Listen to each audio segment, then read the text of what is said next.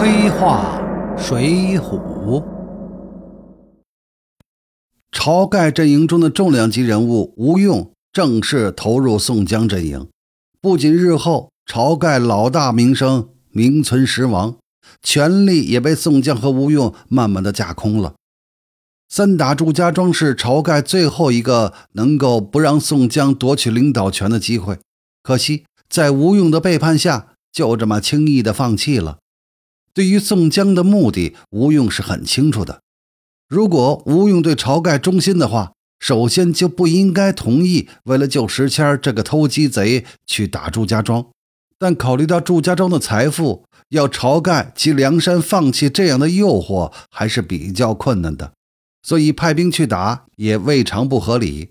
但是这时吴用若是为晁盖着想的话，应该建议晁盖亲率，或是让另一个大将如林冲或秦明之类的率部去打。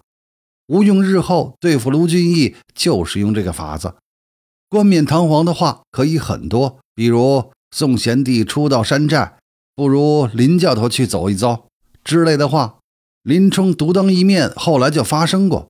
况且祝家庄也算不得什么大势力，晁盖亲率部队去，更没有什么不妥的。江州救出宋江就是晁盖带队的，宋江当老大的时候也经常自己带队出动。直到了宋江二打祝家庄失利，进退两难的时候，晁盖还有机会。这时候无论如何，应该晁盖亲自出马，率部增援，而不应该派吴用去。这样三打祝家庄的全功，那是晁盖取得的，而不是宋江。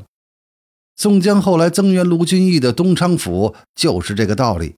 要是宋江诚心成就卢俊义大功，那完全可以派些部下去让卢俊义节制就行了。这些道理，吴用这个军师其实心里都跟明镜似的。但是吴用既然已经准备投向宋江阵营了，当然不会同晁盖交心了。晁盖自己太过大大咧咧，而没想到自己信任的吴用会帮别人来对付自己。吴用的心态颇有点像《戊戌变法》中袁世凯的心态。祝家庄之后，宋江同吴用的关系进入蜜月期，吴用也就死心塌地的跟上了宋江。宋吴合作又取得了许多的胜利。每一次梁山要举行重大的行动，宋江总是主动请缨，吴用呢，则是在旁边旁敲侧击的敲边鼓，配合着。出动后，宋江也总是带着吴用，让吴用相助。梁山逐渐形成了宋吴体制。晁盖基本已经被架空，直到曾头市，晁盖死活要自己出兵，宋江、吴用极力反对也不成。晁盖把自己班底几乎全都带上了，却不带从东西村时代就跟着自己混的吴用，显然是已经没有再把吴用当成自己的兄弟了。的确也是如此，吴用和宋江合作无间，同进同退。自己就是再傻，也明白这位吴老师已经不是东西村那个自命不凡的小学教师了，而是心计很沉的梁山大黑帮的三当家。自己也已经不是吴老师的大哥了，吴老师现在的大哥是宋科长。曾头市史文恭的一剑，终于让朝宋之争画上了一个句号。朝宋之争，无疑。吴用的精明让他站对了队伍，宋江能够成功架空晁盖，吴用是最大的帮凶。没有吴用的合作，宋江就算要最后拿下梁山的领导权，恐怕也要花费巨大的代价。而在吴用的帮助下，这一切几乎来的是不费吹灰之力，一切水到渠成。无怪乎宋吴两人在祝家庄后越来越紧密，几乎成为一体。吴用也成为了宋江嫡系的嫡系。自三打祝家庄之后，梁山的领导体制事实上已经形成了宋吴体制。梁山的大小事情几乎都是由宋江、吴用来决定。晁盖虽然为山寨的老大，但是只是名义上的，大事情还是由宋江决定，吴用相助。后来，卢俊义虽然贵为第二把手。但是这个二哥实际上比较弱势，大方向还是要宋江和吴用来把握。这是和梁山的体制有关的。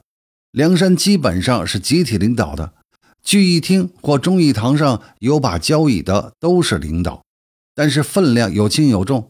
梁山的金字塔顶核心层就四个人，前期是晁盖、宋江、吴用、公孙胜，后来是宋江、卢俊义、吴用、公孙胜。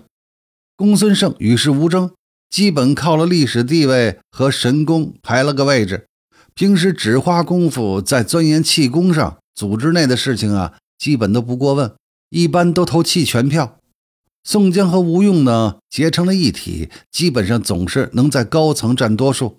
所以呀，大政方针方向是由宋吴两人来决定的。晁盖在的时候，名义上晁盖还是老大，所以事情多少要经过晁盖首肯一下。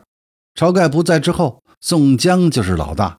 那么宋吴两人定下来的事儿呢？最多是礼貌性的告诉一下卢俊义和公孙胜，梁山的这个实质上的领导体制一直维持到梁山的终结。这样，吴用名义上是老三，而实质上却是二把手。在梁山上，唯一能够读懂这位宋哥哥的，就是我们的吴老师了。宋江的心思和假仁假义，能够骗过世人。能够骗过山上的大部分兄弟，但是骗不过吴用。吴用对宋江的心思的揣摩可以说是到了极致了，每一次的建议都能够符合宋江的意图，而且时间点上拿捏的那是丝丝入扣，恰到好处。